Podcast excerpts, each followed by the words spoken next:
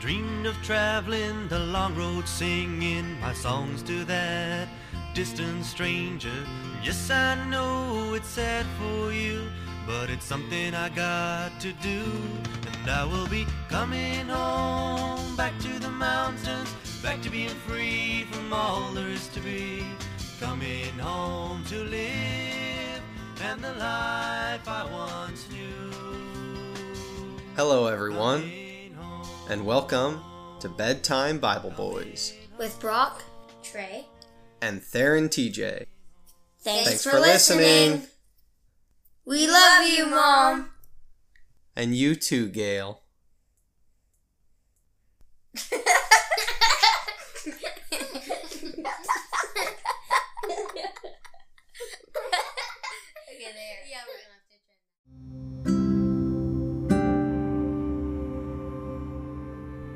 Tonight we will be reading from Nehemiah chapter 7. Last night the boys covered for me and read pretty much all of chapter 6. We read about the completion of the wall, but more than that, we read about Nehemiah having a backbone for God. Not just a heart, but somebody who was willing to stand strong and stand firm, do the godly thing even when it could have been risky for him and it challenged us to to make the same decisions in life. When we have a choice to serve the world or to fear and respect our father and stand for him that would obviously be the right thing to do. And tonight we will continue on chapter 7 verse 1 after the wall had been rebuilt and i had set the doors in place the gatekeepers and the singers and the levites were appointed. I put in charge of jerusalem my brother hanani along with Hananiah, the commander of the citadel, because he was a man of integrity and feared God more than most men do. Why did it just say that he put Hanani along with Hananiah in positions of leadership? Because they were men of integrity and because they feared or mm. respected The mm. Lord. the Lord. It says more than most men do. Respecting the Lord more than most people do may not mean that you're the most talented in a group.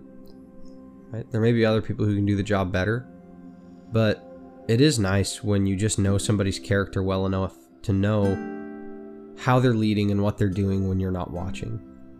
That they're less cons- they're the type of person that hopefully is less concerned about what the world's response is going to be to what they did and more concerned about what their father would have to say about it. it. What it reminds me of is the instinct to lie. When we lie to somebody, like some say we did something bad and we lie and say no we didn't do that, who knows the truth? Two people know the truth. Who are the two people who for sure know the truth? um the Lord and the liar. Yes, if if you to- told a lie, then you know and the Lord knows. But you're lying to keep yourself out of trouble, right? So that means you're afraid of somebody. Well, apparently you're not afraid of God because God said don't lie. So it's it kind of shows that you're actually you fear and respect the other person more than you fear and respect your father. Does that make sense? again, it's nothing to bear us in shame. It's nothing to make us feel like, oh my God, I'm such a, da- a bad person because I've done this. Or it's not that. It's just to help you recognize that your walk with Christ really isn't about making you just a little bit less sinful, just a little bit better of a person, right? It's about you being a completely new creation capable of something you never could do before because you weren't living with spiritual life inside you. His life inside you wasn't guiding you. Does that make sense? Mm-hmm. Now, I will say this no matter how close of a relationship you have with Jesus, you're going to sin. I'll even say that some people, probably everybody, may even lie. They may partake in that particular sin at times. That's not a good thing, and it's really not excusable. But they you are going to sin. at some po- at some point you are going to sin, but it's really about understanding what he's already done for you and living in pressing into that power, letting that feeling of discomfort when you have sinned, letting it drive you in a positive way. It's not the type of discipline that tells you you're awful or you're terrible. It's the kind of discipline that tells you, I know that you are better than that. Like it's it's a different type of discipline.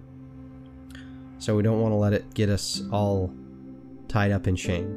We just want to let it help us realize, yeah, I feel that because the spirit's alive inside of me. I feel that pain over what I said, what I did. But it's not reason to be ashamed. It's not a reason to lose heart. It's a reason to have hope. If you're not feeling a little discomfort when you do something wrong, that's scary. That means the Spirit's not speaking to you, or you're just really, really blocking it out. Alright, I'll keep going here. Verse 3 I, I said to them, The gates of Jerusalem are not to be opened until the sun is hot. While the gatekeepers are still on duty, have them shut the doors and bar them. Also, appoint residents of Jerusalem as guards, some at their post and some near their houses. If the sun is hot, then is it early in the morning or later in the morning or day? Let's say later. So basically, he's just saying, hey, if we're going to open these gates and potentially let surrounding nations in who would like to get inside these gates and take us over, we're going to make sure everybody's awake. How, think of when you first wake up in the morning. Imagine if you woke up and you were immediately in a fist fight. You wouldn't be ready, right? If the other person was wide awake and you were you were just like that's how you woke up. It would be better if you woke up, had some food in your system, you know, kind of had moved around a little bit and you were alert, right? That's basically what Nehemiah, what they're telling the people to, to do. In verse 4 Now the city was large and spacious, but there were few people in it, and the houses had not been rebuilt. So my God put it into my heart to assemble the nobles, the officials, and the common people for registration by families. I found this genealogical record of those who had been the first to return.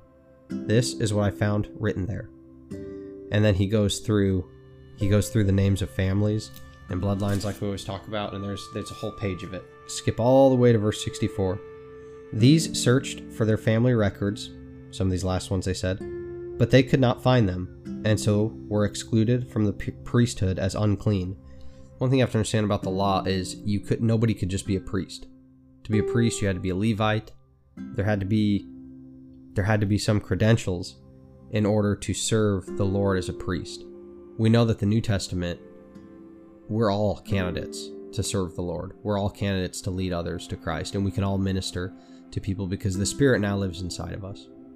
The governor therefore ordered them not to eat any of the most sacred food until there should be a priest ministering with the Urim and the Thummim. If their name wasn't in the genealogy, they could be admitted as a priest if the Urim and Thummim proved to be a Jew and a Levite. And I don't know exactly what all that means, so don't ask. And it tells how many the whole company numbered. It was over 42,000 people. How many men and singers, horses, mules, camels, and donkeys they had. Talks about all the goods they had drachmas of gold and silver. And in verse 73, the priests, the Levites, the gatekeepers, the singers, and the temple servants, along with a certain of the people and the rest of the Israelites settled in their own towns. So, what this tells me is that even though they finished a big work in their life, they were still getting ready for the next thing. It's okay to rest, right? The Lord wants us to rest, but just understand that we've never really actually arrived in this life. So, when we build something big and we do a big thing, sometimes it's easy to want to rest and then let our guard down. You know what I'm saying?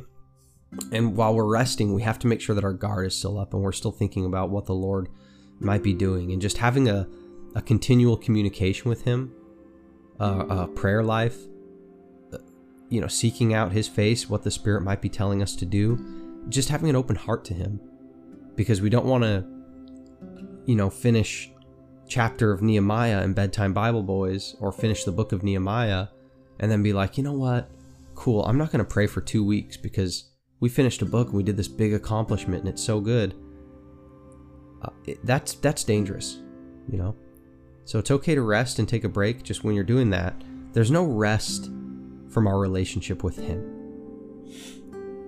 Okay. Well, that was longer than I planned to go. We're up against time. You boys need to go to bed, and so do I.